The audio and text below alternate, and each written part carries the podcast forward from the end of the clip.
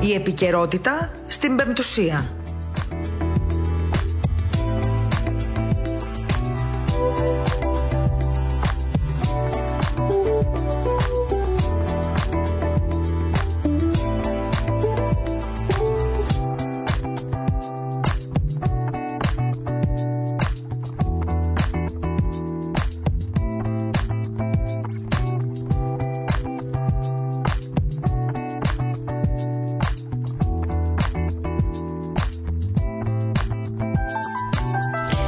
Καλησπέρα σας, αγαπητοί ακροατές. Δευτέρα σήμερα, πρώτη μέρα αυτής της εβδομάδας. Ε, Μιας εβδομάδας έτσι πολύ, θα έλεγα, ιδιαίτερης για όλους μας, λόγω του ότι τα Χριστούγεννα πλησιάζουν και την Παρασκευή θα είμαστε όλοι, ελπίζω, ή όσοι μπορούμε τέλος πάντων στις εκκλησιές μας, να γιορτάσουμε τη γέννηση ε, του Χριστού μας. Μια μέρα που την περιμένουμε ε, βεβαίως με πολύ μεγάλη έτσι, αγωνία και πόθο.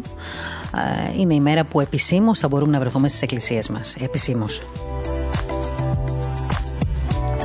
Μια ιδιαίτερη εβδομάδα όμως ε, ξεκινάει σήμερα για άλλη μια φορά. Κάθε Δευτέρα είναι μια ιδιαίτερη εβδομάδα βεβαίως, γιατί πάντα τα θέματα και οι, έτσι, οι ενημερώσεις για το θέμα της πανδημίας είναι τελείως διαφορετικές από την προηγούμενη εβδομάδα. Πολλά πράγματα συμβαίνουν, πολλές καταστάσεις αλλάζουν από στιγμή σε στιγμή.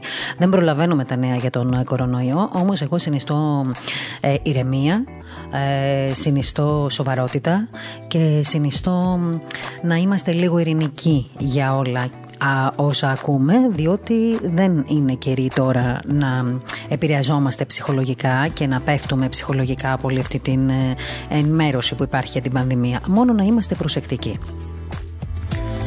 Σήμερα, στην, ε, πριν πάμε στη θεματολογία μας, σήμερα στην εκπομπή μας θα φιλοξενήσουμε τον ε, καλό συνάδελφο και φίλο Ισαάκ Καρυπίδη από το Λονδίνο, ο οποίος ε, Ισαάκ Καρυπίδη ζει και εργάζεται στο Λονδίνο, στη Μεγάλη Βρετανία, να μας μιλήσει λίγο για τα τελευταία νέα σε σχέση με την μετάλλαξη του κορονοϊού. Είδατε ότι όλοι μάθαμε από σήμερα το πρωί κυρίως ότι η Ευρωπαϊκή Ένωση βάζει σε καραντίνα την Βρετανία και μάλιστα η Γαλλία έκλεισε ήδη τα σύνορα με την Μεγάλη Βρετανία.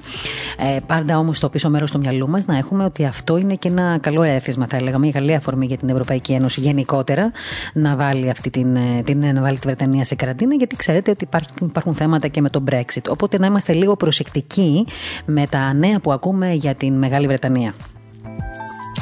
Αμέσως μετά τον Ισά Καρυπίδη θα φιλοξενήσουμε τον ε, αγαπητό φίλο και συνάδελφο, τον ε, Διευθυντή Ανάπτυξης του ε, Ινστιτούτου Άγιος Μάξιμος ο τον Νίκο Γκουράρο, ο οποίος είναι ο υπεύθυνος συντονιστής και διοργανωτής όλων αυτών των διαδικτυακών συνάξεων που εξελίσσονται όλο αυτό το διάστημα της πανδημίας στο Ινστιτούτο Άγιος Μάξιμος ο με διοργάνωση και την ευθύνη της Πεμπτουσίας. Ο Νίκος Γκουράρος λοιπόν θα μας μιλήσει για αυτές τις συνάξεις που έχουν γίνει μέχρι αυτή τη στιγμή, νομίζω γύρω στους 40 στον αριθμό με ιεράρχες, ε, με, με τον Γέροντα Εφραίμ επίσης από το Άγιο Όρος, ε, συνάξεις οι οποίες έχουν αποδείξει ότι ο κόσμος έχει μεγάλο πόθο, μεγάλη αγωνία ε, να ακούσει τον πνευματικό λόγο, να πάρει κάποιες κατευθύνσεις, να παρηγορηθεί και να συζητήσει για θέματα που αφορούν κυρίως τον πνευματικό του κόσμο, γιατί όπως καταλαβαίνετε όλο αυτόν τον καιρό έχουμε βομβαρδιστεί από πολλά ιατρικά, επιστημονικά, οικονομικά, αλλά δεν έχουμε βομβαρδιστεί ίσως τόσο πολύ για θέματα πνευματικά, τα οποία μας απασχολούν όλους μας. Ο Νίκος Ογκουράζο λοιπόν θα μας μιλήσει για αυτές τις συνάξεις και θα μας πει και τον προγραμματισμό για τις επόμενες. Και αμέσως μετά θα ταξιδέψουμε μέχρι το Ισραήλ, μέχρι τα μέχρι την Παλαιστίνη, εκεί όπου θα συναντήσουμε τον ε, Σεβασμιότο του Μητροπολίτη Ναζαρέτ, ε, ε, κύριο Κυριακό. Ο, πολλά χρόνια, ε, ο Μητροπολίτης εκεί στην Ναζαρέτ, πολλά χρόνια ζει εκεί επίσης, να μας μιλήσει ε, για το προσκύνημα στην Ναζαρέτ, να μας βάλει έτσι λιάκι στο πνεύμα των Χριστουγέννων, μιας και από σήμερα ξεκινάει λίγο η τελική έτσι, πορεία προς τα Χριστούγεννα. Ο Σεβασμιότο λοιπόν θα μας μιλήσει και για το προσκύνημα στην Ναζαρέτ και για το τι συμβαίνει αυτή τη στιγμή στην περιοχή όλοι και πώς αντιμετωπίζουν και εκείνοι πνευματικά και εκκλησιαστικά όλη αυτή την πανδημία. Μια εποχή δύσκολη και για τους ίδιους, μιας και ο κόσμος πια έχει σταματήσει να επισκέπτεται τα, τα Άγια προσκυνήματα και είναι λογικό αφού ούτως ή άλλως, ούτως ή άλλως ε, έχουν σταματήσει και τα ταξίδια, οι προσκυνητές, οι επισκέπτες, οι τουρίστες. Ε, θα ταξιδέψουμε λοιπόν νοερός σήμερα μέχρι, την, ε, μέχρι, την, μέχρι το Ισραήλ, μέχρι, την, μέχρι τον, την Ναζαρέτ. Όμως, πριν πάω έτσι λίγο να σας πω δύο-τρία πράγματα για τα σημερινά θέματα, θέλω να σας πω ότι αύριο στην ραδιοφωνική μας εκπομπή θα φιλοξενήσουμε την κυρία Φερενίκη Παναγοπούλου, που είναι συνταγματολόγος, μια σπουδαία γυναίκα, κατά τη γνώμη τη δική μου και προσωπικότητα, ε, η οποία θα μας μιλήσει για τα θέματα που αφορούν ε, την, τους εμβολιασμούς, ε, για τα θέματα που αφορούν τα προσωπικά μας δεδομένα ε, στον καιρό της πανδημίας. Ε, μην ξεχάσετε λοιπόν αύριο να είστε στην συντροφιά μας γιατί θα ακούσουμε πολλά σημαντικά από την κυρία Παναγοπούλου καθώς επίσης αύριο το απόγευμα μετά από εκείνη, ε, τουλάχιστον μέχρι στιγμής αυτό έχω να σας πω, θα έχουμε και τον Αρχιεπίσκοπο ε, τηλεφωνικά βεβαίως από τη Βιθλέμ, τον Αρχιεπίσκοπο Βιθλέμ, ο οποίος θα μας μιλήσει και εκείνος για το προσκύνημα για το σπήλο της γεννήσεως, κάτι το οποίο θέλουμε πάρα πολύ να ακούσουμε όσοι από εμά δεν έχουν πάει εκεί αλλά και όσοι έχουν πάει πάλι άλλο ένα ταξίδι νοερός προς την Βιθλέμ. Και την Τετάρτη, σας ε, δίνω έτσι λίγο ένα πρόχειρο προγραμματισμό. Το μεσημέρι, γύρω στις 2 και 4, θα φιλοξενήσουμε τον πνευμονολόγο, τον κύριο Θεοδόρο, Θεόδωρο Βασιλακόπουλο, ε, καθηγητή πανεπιστημίου στο ΕΚΠΑ. Ένας άνθρωπος ο οποίος ξέρει πολύ καλά τα θέματα ε, που αφορούν βεβαίως το πνευμονολογικό κομμάτι. Και τώρα βεβαίως με τον κορονοϊό, όπως καταλαβαίνετε, το πρώτο έτσι, ε, ε, όργανο που χτυπάει ο κορονοϊός είναι οι πνεύμονες. Οπότε ο γιατρός θα μας πει πολλά και χρήσιμα για το τι γίνεται με τον κορονοϊό σε σχέση με αυτό το θέμα και πώς ενδεχομένως μπορούμε να προφυλαχτούμε. Πολύ γρήγορα να σας πω ότι σήμερα ο κύριος Πέτσας ε, στην ενημέρωση για τους ε, πολιτικούς ε, συντάκτες ε, αναφέρθηκε στα Χριστούγεννα και αλίμονο αν δεν αναφερόταν και μάλιστα είπε ότι αν τα Χριστούγεννα δεν τηρηθούν τα μέτρα θα επιβληθούν αυστηρότερα μέτρα για την πρωτοχρονιά. Δεν τα θέλουμε τα αυστηρότερα μέτρα προς Θεού. Ελπίζω ότι όλοι θα τηρήσουμε αυτά τα μέτρα, τα, τα μέχρι τώρα τουλάχιστον να μας πάει λίγο παρακάτω.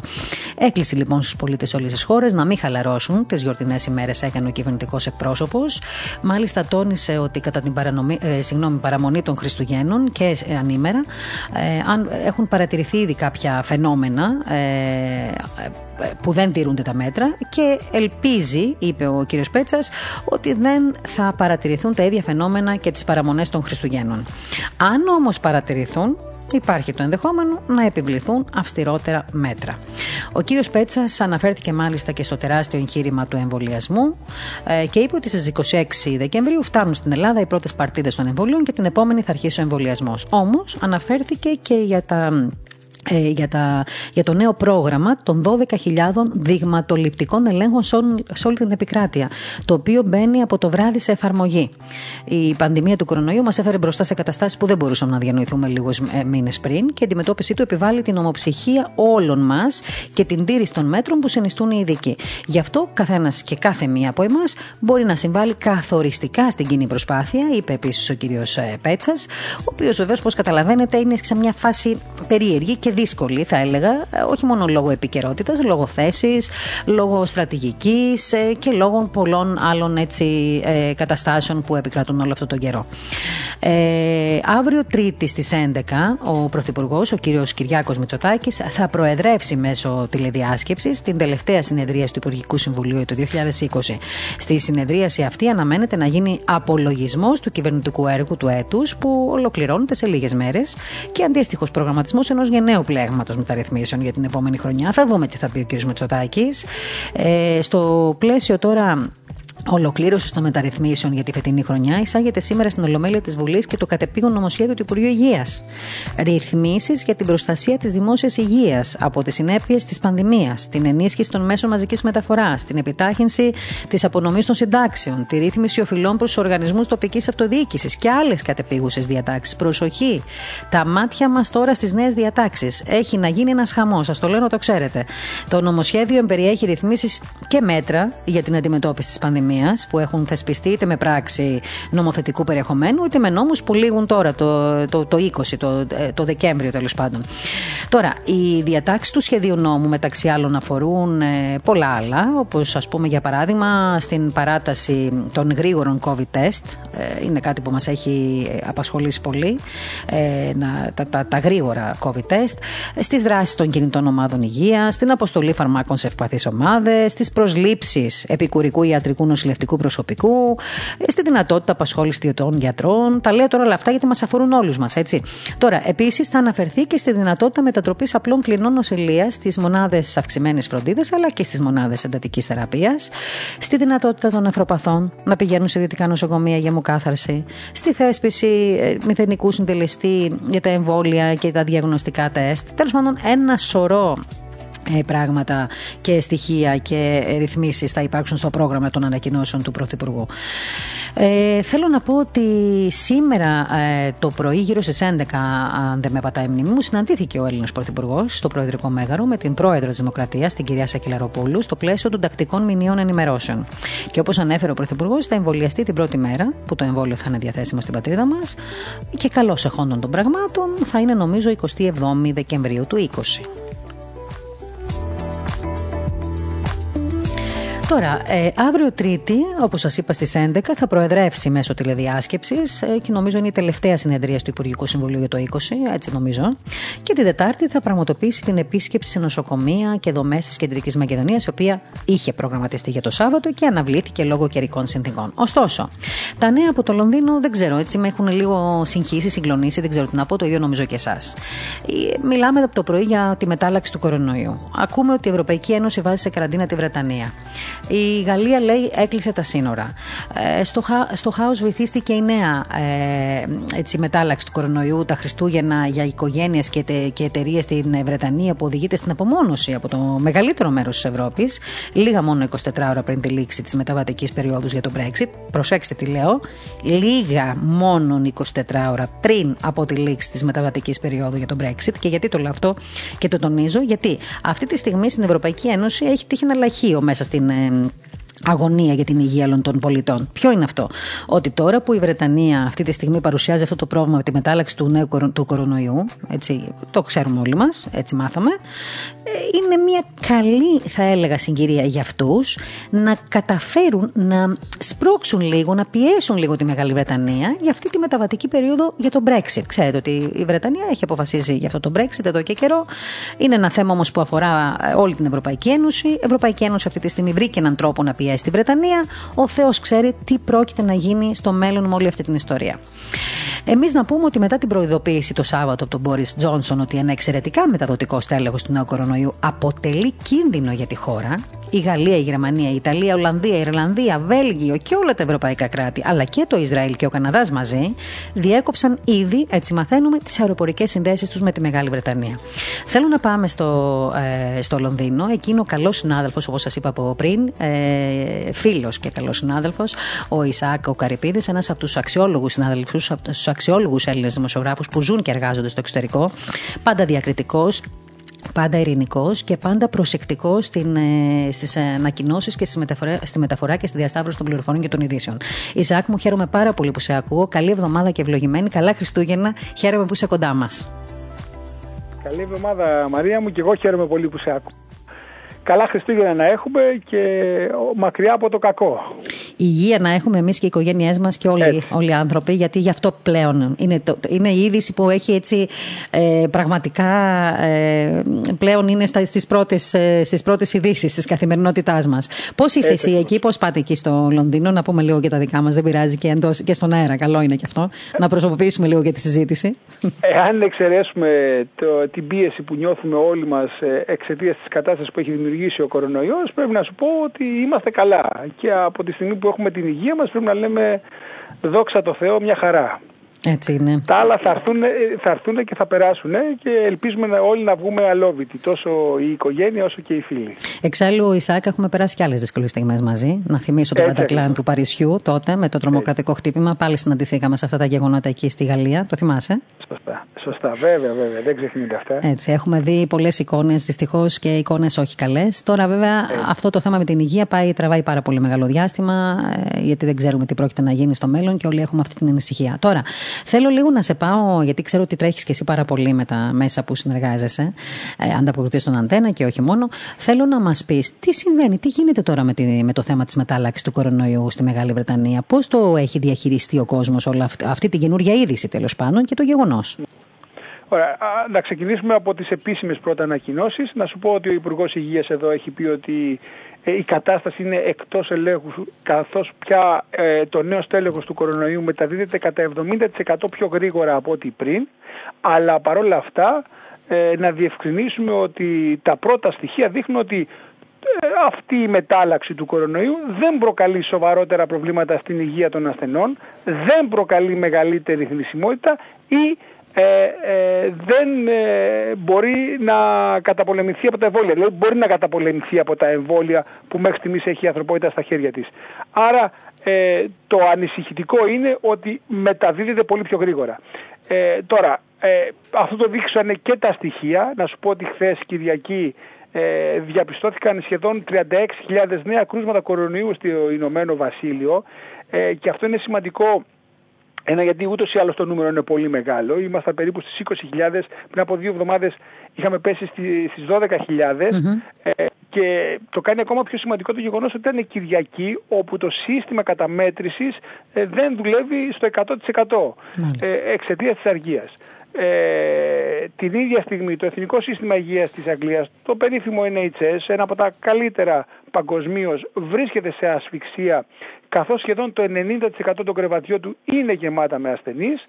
Ε, είναι ήδη τόσο μεγάλο ποσοστό έχετε; Ναι, ναι. Είναι, ε, είναι το 90% των κρεβατιών είναι γεμάτα και το χειρότερο από όλα ε, είναι ότι αυτά τα αυστηρά περιοριστικά μέτρα που πάρθηκαν ε, εδώ και μερικές μέρες δεν πρόκειται ε, να βελτιώσουν την κατάσταση άμεσα και γι' αυτό όπως τονίζουν οι αναλυτές ε, η εβδομάδα που μας έρχεται είναι εξαιρετικά σημαντική ε, για το πώς τα πράγματα θα εξελιχθούν και αν τελικά το Εθνικό Σύστημα Υγείας θα, θα αντέξει ή κάτω από ποιες συνθήκες σε πάση περιπτώσει θα αντιμετωπίσει τη, την επιδείνωση της κατάστασης. Και να πούμε, να πούμε Ισαάκ, ότι το πλήγμα τώρα είναι και διπλό για το Ηνωμένο Βασίλειο, καθώς ετοιμάζεται να αποχωρήσει από την Ευρωπαϊκή Ένωση, πιθανώς απομονωμένο και με την πανδημία του κορονοϊού να καλπάζει αυτή τη στιγμή. Ε, άρα λοιπόν οι διαπραγματεύσεις για τον Brexit μπορεί να χάλασαν σε κάποιο βαθμό και το κλίμα στις σχέσεις της Βρετανίας με γειτονικές χώρες σε μια τέτοια δύσκολη συγκυρία για την ανθρωπότητα; Φυσικά. Εδώ να, εδώ να σημειώσουμε ότι έχουν μείνει μόλις 9 ημέρες mm-hmm. στις 31 του Δεκέμβρη θα, 10 μέρες, εν πάση περιπτώσει, θα πρέπει το Ηνωμένο Βασίλειο να έχει αποχωρήσει με συμφωνία από την Ευρωπαϊκή Ένωση, διανύουμε τώρα την λεγόμενη μεταβατική περίοδο, αν δεν τα καταφέρουν να συμφωνήσουν Λονδίνο και Βρυξέλλες, τότε το Ηνωμένο Βασίλειο αποχωρεί χωρίς συμφωνία, πράγμα το οποίο θα δημιουργήσει όχι μόνο κοινωνική αναστάτωση τεράστια, αλλά και σοβαρά οικονομικά προβλήματα και στις δύο πλευρές της μάχης. Ε, γι' αυτό και πολλοί αναλυτές ε, λένε ότι αυτή η απομόνωση τις τελευταίες ημέρες, τις τελευταίες ώρες του Ηνωμένου Βασιλείου από την υπόλοιπη Ευρωπαϊκή Ένωση μπορεί να οφείλεται και στο γεγονός ότι οι συζητήσεις για τον Brexit δεν έχουν προχωρήσει. Λένε δηλαδή με άλλα λόγια ότι μπορεί ε, η Ευρωπαϊκή Ένωση να πιέζει κατά αυτόν τον τρόπο την Βρετανία να υποχωρήσει σε θέματα που είναι προς όφελος της Ένωσης. Ένα από αυτά, πολύ είναι αν τελικά θα μπορούν οι ψαράδες ε, που ε, έχουν υπηκότητα άλλων κρατών της Ευρωπαϊκής Ένωσης, οι Γάλλοι, οι Ολλανδοί, οι Ισπανοί που έρχονται, που ανεβαίνουν μέχρι τη θάλασσα της μάχης και ψαρεύουν όλα αυτά τα χρόνια, αν θα μπορούν να, να εξακολουθούν να ψαρεύουν χωρίς κάποια ιδιαίτερη άδεια. Οι Βρετανοί λένε ότι δεν θα γίνει αυτό, δεν, δεν επιτρέπεται αυτό από τη στιγμή που εμείς θα αποχωρήσουμε την Ευρωπαϊκή Ένωση και τα δικά μας χωρικά ύδατα θα ανήκουν στο Βρετανικό κράτος, θα και εκεί έχει έρθει μια πολύ μεγάλη σύγκρουση του Τζόσον με τον, ε, με τον Μακρόν. Ε, γι' αυτό και ε, η, η, απαγόρευση 48 ε, ωρών αργά χθες το βράδυ από την Γαλλία όλων των μετακινήσεων συμπεριλαμβανομένων και μεταφορών εμπορευμάτων από το καλέ στον Ντόβερ έχει δημιουργήσει τεράστια αναστάτωση. Μάλιστα. Και φαντάζομαι ότι θα κινδυνεύσουν και οι παραγγελίες τώρα σε τρόφιμα, εμβόλια κλπ. Έτσι, δεν είναι Ισάκ. Φυσικά. Ε, σε, σε εμβόλια δεν ξέρω ακόμη, αλλά σίγουρα σε τρόφιμα να σου πω ότι ε, την περίοδο των γιορτών των Χριστουγέννων ε, 10.000 φορτικά κάθε μέρα ε, περνάνε από το καλέ στον Ντόβερ για να καλύψουν τις αυξημένες ε, εποχιακές ανάγκες του Ηνωμένου Βασιλείου. Αυτά ε, σήμερα και αύριο δεν θα περάσουν σύμφωνα με την ανακοίνωση του, ε, της ε, ε, γαλλικής ε, κυβέρνησης. Μόνο ασυνόδευτα φορτία θα επιτρέπεται να διέρχονται, κλείνουν και οι σιδηρόδρομοι, κλείνουν τα αεροδρόμια κλείνει και η, οδική, ε, και η οδική σύνδεση. Και να πω ότι έχουμε δει από το πρωί πάρα πολλές φωτογραφίες από τα διεθνή πρακτορία με άδειες στις ράμπες επιβίβασης φορτηγών και οχημάτων στα, στο λιμάνι εκεί του Ντόβερ που λες και εσύ στο Κέντ της Αγγλίας. Μετά την απόφαση βέβαια της ε, Γαλλίας να κλείσει τα σύνορα με τη Μεγάλη Βρετανία. Ισάκ μου, εγώ να σου ευχηθώ και σε σένα καλή δύναμη, γιατί ξέρω ότι είναι μια πολύ δύσκολη συγκυρία για όλους και κυρίως για εσάς που είστε στη Μεγάλη Βρετανία. Τώρα εν ώψη και του Brexit, εν ώψη και όλης αυτής της ιστορίας με τα εμβόλια. Ε, θα είμαστε σε μια επαφή. Σου εύχομαι να έτσι να είσαι ήρεμος και υγιής πάντα όπως είσαι. Ε, ευχαριστώ πολύ. και αν δεν ξαναμιλήσουμε, να σου ευχηθώ καλά Χριστούγεννα, αν και ίσως να τα ξαναπούμε. Ε, και καλή δύναμη στο έργο σου. Επίσης, καλή δύναμη σε όλους. Να είσαι καλά. Σε ευχαριστώ πολύ. Ήταν λοιπόν ο Ισάκο Καρυπίδης, ε, καλός συνάδελφος και δημοσιογράφος από το Λονδίνο. Ε, πάντα είπαμε ψύχρεμο στις ειδήσεις του. Ξέρετε τώρα ότι πάνω από 16 εκατομμύρια Βρετανοί θα κληθούν τώρα να κάνουν γιορτές κλεισμένοι στα σπίτια τους στο Λονδίνο και στην νοτιο, ε, νοτιοανατολική Αγγλία, ενώ τα σχέδιά τους να βρεθούν με συγγενείς ε, και να ταξιδέψουν στην Ευρώπη έχουν σίγουρα ανατραπεί.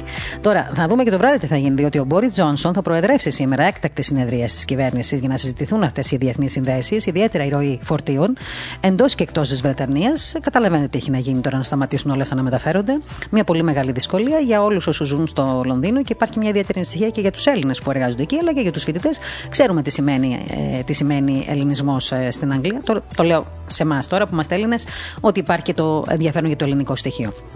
Όπως σας είπα λοιπόν πριν, σε πολύ πολύ πολύ λίγο θα συνομιλήσουμε τώρα και με τον ε, Διευθυντή Ανάπτυξης του Ινστιτούτου Άγιος Μάξιμος Ογρεκό, τον Νίκο τον Κουράρο, ο οποίος έχει οργανώσει όλες αυτές τις ε, ε συνάξεις, τις διαδικτυακές συνάξεις που γίνονται όλο αυτό το διάστημα.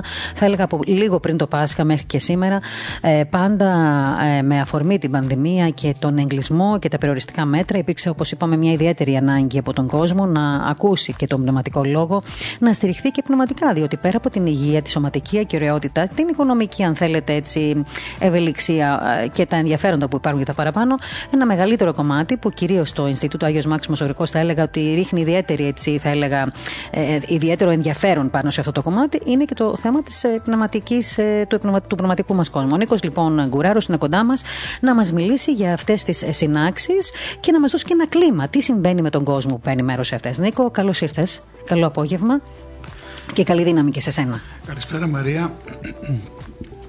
Ναι, πραγματικά αρχίσαμε αυτές τις συνάξεις την ε, Μεγάλη Παρασκευή φέτος ε, και τελικά βλέπουμε ότι έχει εξελιχθεί σε μια πάρα πολύ σοβαρή ιστορία. Επέτρεψέ μου να πω, γιατί κάθε φορά που κάνουμε μια σύναξη και εγώ προσπαθώ επειδή το συντονίζουμε όλο αυτό το πράγμα και είναι, έχει μια διαδικασία από πίσω ε, στο να μαζευτεί αυτός ο κόσμος, στο να δούμε πραγματικά αν είχε νόημα να το κάνουμε.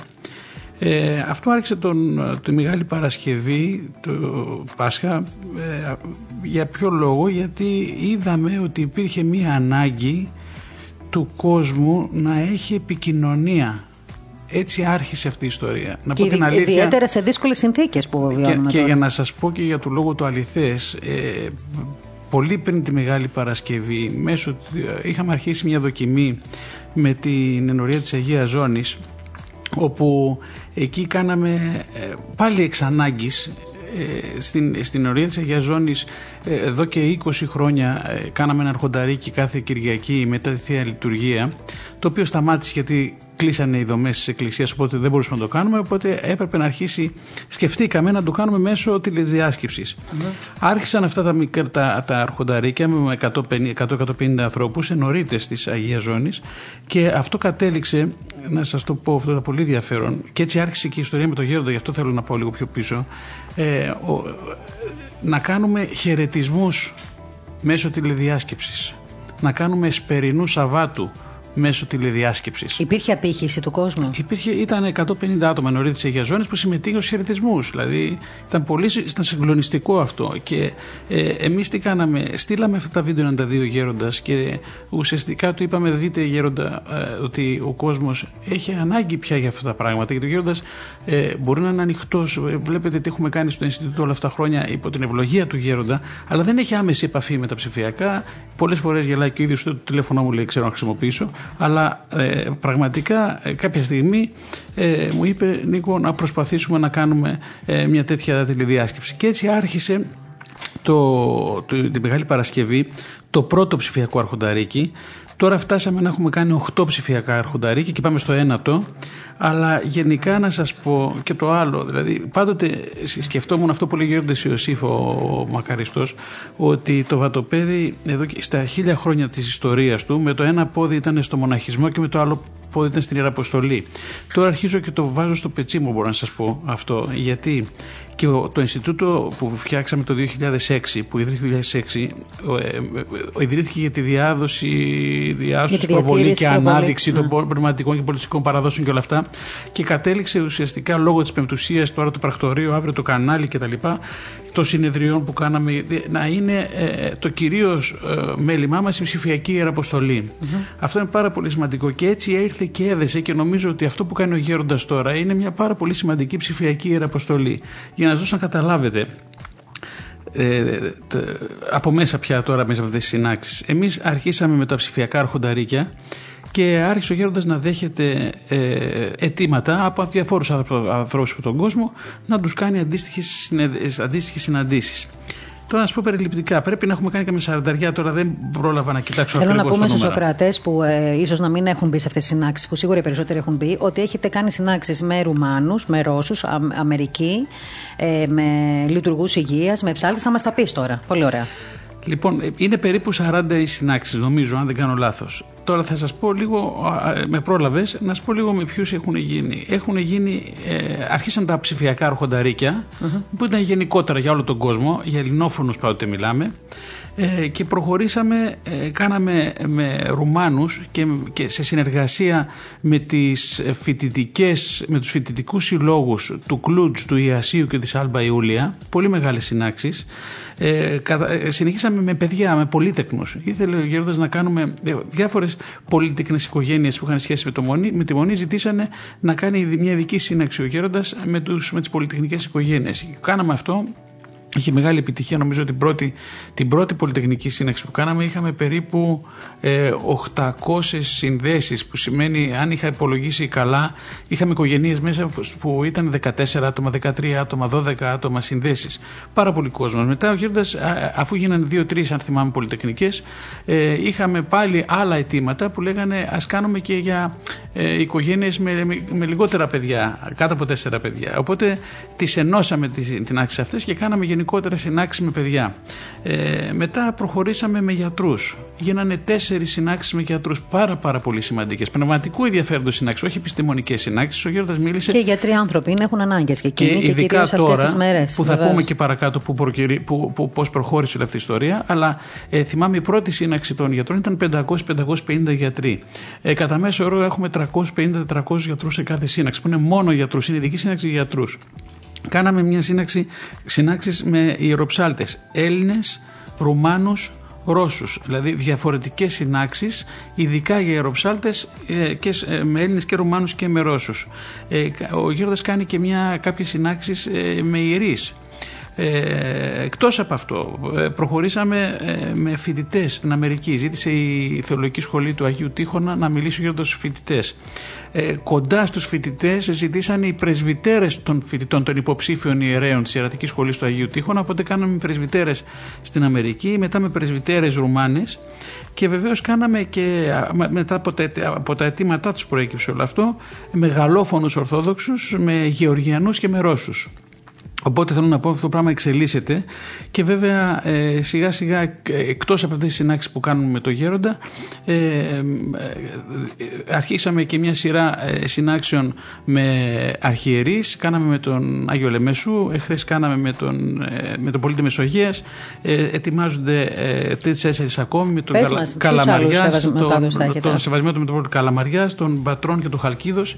Είναι ήδη κλεισμένες αυτές για Γενάρη και Φλεβάρη mm-hmm. και βέβαια με το Γέροντα συνεχίζουμε ε, όλο αυτό το έργο τώρα με τις συνάξεις τις, τις δικές του, ας το πούμε έτσι. Από εδώ και πέρα έχουμε περίπου μέχρι το Μάρτιο άλλες 20 συνάξεις που είναι ήδη, του γέροντα συνάξεις που είναι ήδη ε, ε, προγραμματισμένες. Να ρωτήσω κάτι πάντα, πάντα για, το, για το ακροατήριο του ραδιοφώνου μας. Έτσι, οι άνθρωποι που παίρνουν μέρος σε αυτές τις συνάξεις, έτσι όπως το έχεις καταλάβει και εσύ, γιατί βέβαια το συντονίζεις και μπορεί εκείνη την ώρα να έχεις και στο μυαλό σου και άλλα πράγματα, αλλά σίγουρα μια γενική εικόνα την έχεις. Οι άνθρωποι που παίρνουν μέρος σε αυτές τις συνάξεις, θεωρείς ότι ε, το κάνουν κυρίως από ανάγκη να ακούσουν μόνο τον πνευματικό λόγο ή θέτουν και ερωτήματα τα οποία τους βασανίζουν και τους ανησυχούν τις ημέρες της πανδημίας; Κοίτα να σου πω, εγώ νομίζω ότι ενώ άρχισε αυτή η ιστορία ε, γιατί θέλανε πάρα πολλοί άνθρωποι να ρωτήσουν το γεροντα πράγματα Μπορώ να σου πω ότι κατέληξε και συνεχίζει αυτό το πράγμα να θέλουν να σηκώσουν το χέρι τους και να πούνε μόνο να ζητήσουν την ευχή του γέροντα. Ναι, γιατί πολλές φορές ακούμε και αυτό. ότι γέροντα δεν θέλουμε κάτι να ρωτήσουμε, αλλά θέλουμε την ευλογία σας. Θέλουμε την ευχή σου, γέροντα. Λοιπόν, από τη μία αυτό μας απασχόλησε, να σου πω την αλήθεια, γιατί ο άλλος περιμένει, έχει σημαντικό πρόβλημα, θέλει να ρωτήσει, ο άλλος ζητάει μόνο να, κάνει, να πει την ευχή. Αλλά δεν μπορεί να το σταματήσεις και στη συζήτηση που κάνουμε τον γέροντα, ο γέροντας τι λέει, το, ο μόνος λόγος που το κάνουμε αυτό είναι για την επικοινωνία. Οπότε θέλει κάποιος να πάρει την ευχή, θα ζητήσει την ευχή του γέροντα. Θέλει κάποιος να ρωτήσει, είναι σοβαρό πρόβλημα υγείας, είχαμε πάρα πολλά τέτοιε περιπτώσεις. Mm-hmm. Έχουμε νέους ανθρώπους που μιλάνε, δηλαδή είναι πολύ συγκλονιστικό να βλέπεις παιδιά 13, 14,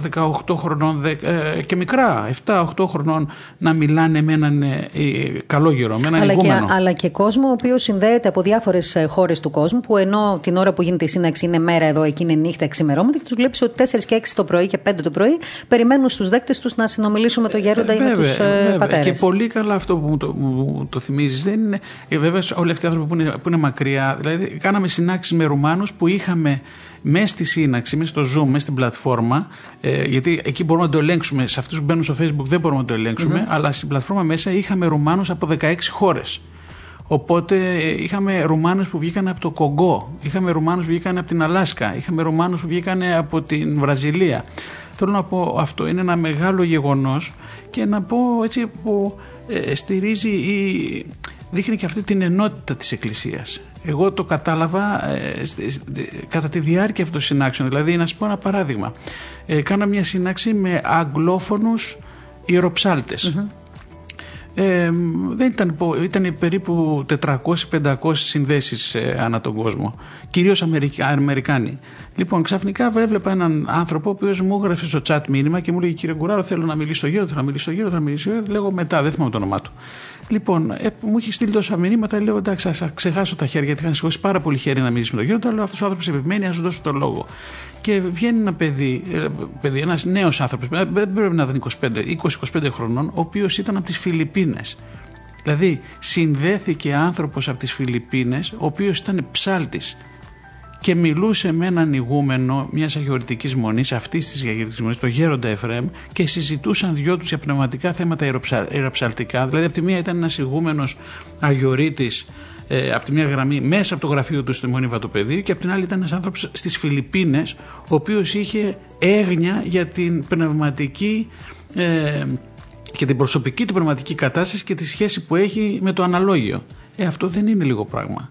Δηλαδή αυτό δεν το, και οι άλλοι ψαλτάδες που ήταν. Καταρχήν εκεί... είναι πολύ συγκινητικό ναι. να το βλέπεις αυτό και να ενώνονται ψυχές ανθρώπων από τόσο διαφορετικά σημεία του χάρτη. Αυτό θα έλεγα είναι καταρχήν ένα, ένα, ένα στόχος, μάλλον ένα, ένα θετικό αποτέλεσμα αυτής της προσπάθειας. Το ένα είναι αυτό, θα έλεγα εγώ. Νομίζω, Μαρία, είναι αυτό που, ε, που έλεγε ο, ο Άγιος Παίσιος, ο Γερο Παίσιος, το έλεγε στο Γέροντα, μας το είπε πολλές φορές ο Γέροντας εδώ στο Ινστιτούτο από τότε που αρχίσαμε, που του έλεγε πάντοτε ο Γερο Παίσιος ότι το μήνυμα του. του, του, του ο Χριστός, το, το, το, μήνυμα θα φτάσει σε, σε όλα τα πέρατα της γης κάποια στιγμή και ο γέροντας δεν μπορούσε να καταλάβει, ο γέροντας Εφρέμ δεν μπορούσε να καταλάβει αυτό που έλεγε ο Παίσιο και του έλεγε πώς θα φτάσει, πώς είναι δυνατόν αυτό το μήνυμα να φτάσει, ο λόγος του Θεού να φτάσει στα πέρατα της γης. Και τώρα έχει γίνει. Ε, να το πώς θα φτάσει. Δηλαδή αυτό που λένε οι αγιορείτες χρησιμοποιούν αυτή τη λέξη, ο ηλεκτρονισμός που έχει τα καλά του, έχει τα κακά του, όπως είπε ο γέροντας πολλές φορές. Αλλά βλέπετε ότι με, αυτό το, με αυτόν τον ηλεκτρονισμό, τώρα λέγεται διαδίκτυο, αύριο δεν ξέρω πώς θα λέγεται, έτσι, φτάνει ο λόγος του Θεού σε δευτερόλεπτα σε όλο τον κόσμο. Δηλαδή έχουμε ανθρώπους που μπαίνουν από την Ιαπωνία και μιλάνε με έναν ηγούμενο. Έχουμε ανθρώπους που μπαίνουν από την Αλάσκα. Έχουμε ανθρώπους που μπαίνουν από την Ινδία. Και όλοι αυτοί μιλάνε, ε, ε, ασχολούνται, δηλαδή έχουν την έγνοια τους για, για πνευματικά πράγματα. Ε, αυτό είναι πάρα πολύ μεγάλο πράγμα νομίζω. Και αυτό είναι αυτό που λέγαμε πάντοτε και εμείς εδώ στο Ινστιτούτο, πάντοτε με την ευχή του Γέροντα, η ψηφιακή ιεραποστολή. Στην αρχή, εγώ φοβόμουν να το χρησιμοποιήσω τον όρο. Λέω τώρα θα λένε τι θα λέει αυτός κτλ. Και, και όμως αυτό είναι. Θέλουμε, θέλουμε, είναι μια ψηφιακή ιεραποστολή. Και το άλλο να σου πω, έτσι που σκεφ... όταν μου είπε να μιλήσουμε για, το, για αυτές τις συνάξεις mm-hmm. και σκεφτόμουν τον κόσμο, ο Γέροντας, ε, εμείς πώς γνωρίσαμε τον Γέροντα, και, πολύ, το, και το βατοπέδι, εν πάση περιπτώσει, αν αυτοί που δεν είχαν πάει στο, στο, στο μοναστήρι, το, ή και κυρίως οι, οι, οι γυναίκες, ο γενικός πληθυσμός, οι μαμάδες και όλοι αυτοί, από πού, από κάποιες συνάξεις που έκανε ο Γέροντα εδώ και χρόνια ε, σε διάφορα μέρη στην Αθήνα, σε ενορίες, σε ναούς, σε σπίτια, όπως κάνουν πάρα πολλοί αγιορείδε. Δηλαδή, κατεβαίνεις ένα αγιορείδη σε ένα σπίτι και μαζεύουν 50 άνθρωποι και τους κάνει μια, μια πνευματική κουβέντα ή μια ενορία καλή. Έναν Αγιορείτης έρχεται και ξέρω εγώ το Πάσχα τους μιλάει, γιατί στις Κυριακές εκεί ε, του Πάσχα τους μιλάει για πνευματικά ζητήματα. Έτσι γνωρίσαμε όλοι το Γέροντα. Αυτό όμως τι σημαίνει; Όταν κατέβαινε ο Γέροντας στην Αθήνα, που για έναν Αγιορείτη πρέπει να το καταλάβουν όλοι αυτό, όσοι, όσοι εμείς που, που πάμε στο Άγιον Όρος και που έχουμε αυτή την ευλογία, εν περιπτώσει, που ξέρουμε τι σημαίνει το ένα αγιορητικό πρόγραμμα, δηλαδή το καλογερικό πρόγραμμα ενός αγιορείτη, πόσο δύσκολο είναι. Ε, βλέπαμε τον Γερόντα που ερχόταν στην Αθήνα, στη Θεσσαλονίκη, πήγαινε σε όλη την Ελλάδα και έκανε αυτές τις συνάξει. Ε, πόσο κόσμος μαζευόταν, 100-150 άτομα στις μεγάλες αίθουσες, στα, στα, αρχονταρίκια των, των Μητροπόλεων των Ιερών Ναών ή σε κανένα σπίτι 30-40 άνθρωποι που, ήταν, ε, που ζητούσαν του γέροντα να έρθει για να πει για μια ώρα μια κουβέντα. Λοιπόν, προχθές που κάναμε τη σύναξη με τους Ρουμάνους ε, μέσω του ε, που μας ζήτησε, ζήτησε ο, ο Πατριάρχης της Ρουμανίας από το Γέροντα να κάνει μια σύναξη για την νηστεία του Χριστουγέννων και είχαμε την υποστήριξη του Τρινιτάς TV του καναλιού του, του Πατριαρχείου. Ε, και ουσιαστικά όπως ξέρετε τώρα για να μην μπω και χάνουμε το χρόνο ότι ε, μπορούν να μπουν μέχρι χίλιες συνδέσεις στο Zoom δεν μπορεί να πάει παραπάνω αλλά από εκεί και πέρα όλοι άλλοι μπαίνουν από το Facebook ή από το YouTube Προχθές το βράδυ, γιατί προχθές ποτέ ήταν που κάναμε αυτή τη συνέχεια τους Ρουμάνους, είχαμε 180.000 ανθρώπους. Ε, Συνδέσεις, views πέστε τα έτσι, αλλά δεν ξέρουμε σε κάθε κομπιούτερ πόσοι είναι. Κατά προσέγγιση, πέστε ότι είναι 180.000 που καθόμουν και σκεφτόμουν όταν ε, γύρισα το βράδυ σπίτι μετά από αυτή τη σύναξη ότι αν ο γέροντας ερχόταν ε, στην Αθήνα ή πήγαινε στη Σαλονίκη ή πήγαινε στη Ρουμανία να κάνει τέτοιες συνάξεις υπολόγισα ότι σε δυόμιση ώρες ουσιαστικά είναι σαν να γίνανε 1200 συνάξεις 150 ατόμων και αν το υπολογίσουμε γιατί κατέβαινε και με, τις, με όλα αυτά που κάναμε εμείς στο Ινστιτούτο με, τη, με τις συναυλίες, εκδηλώσεις, το Μέγαρο Μουσική στο Παλάς και τα λοιπά τα ντοκιμαντέρ που δείξαμε και όλα αυτά και να μην γελιόμαστε ερχόντουσε, ο κόσμος ερχόταν να δει το ντοκιμαντέρ ερχόταν να ακούσει και τη συναυλία ερχόταν να δει και την παρουσίαση στο βιβλίο αλλά όλοι ξέρουμε ότι πολλοί ερχόντουσαν για να ακούσουν 10 λεπτά το γέροντα να μιλήσει. Οπότε σκέφτηκα μόνο προχθές που κάναμε τη, τη σύναξη με τους Ρουμάνους με 180.000 κόσμο είναι σαν να κατέβει και ο γέροντας 120 φορές το μέγαρο μουσικής να κάνει να μιλήσει για 10 λεπτά. Έτσι καταλαβαίνει κανείς την, την δυναμική που έχει το διαδίκτυο το σε αυτές τις περιπτώσει. Εκεί θέλω να καταλήξω. Ναι, ναι. Και, και το, και το γεγονός ότι το έχει αγκαλιάσει ένας ηγούμενος, ένας μοναχός και δεν είναι μόνο γέροντας. Πάρα πολλοί το κάνουν αυτό. Ναι, αυτό ήθελα Έτσι. να πω. Ότι είναι, ναι. το μέσο αυτό το χρησιμοποιούν αυτή τη στιγμή, ειδικά το καιρό της πανδημίας. Ε, πολλοί και οι ιεράρχες και κληρικοί, γενικότερα στις ενορίε κλπ. Εχθές, εχθές, τώρα στις 23 του μηνός ε, θα, θα κάνει ο, ο Σεβασμένο Μητροπόλης Καλαμαριάς μια χριστουγεννιάτικη εκδήλωση εκεί για τα παιδιά που μας ζήτησε έτσι να τον, βοηθ, τον υποστηρίξουμε, να τον βοηθήσουμε λίγο τεχνικά λόγω της εμπειρίας μας με αυτά τα, τα, τα πλατφόρμες. Και είναι φοβερό γιατί εκεί οι ιερείς του, πατήρ Θεόδωρος και όλοι αυτοί που ασχολούνται μαζί με τον, με τον Σεβασμιότατο και οργανώνουν αυτή την εκδήλωση, το έχουν φτιάξει τόσο ωραία, τόσο ωραία.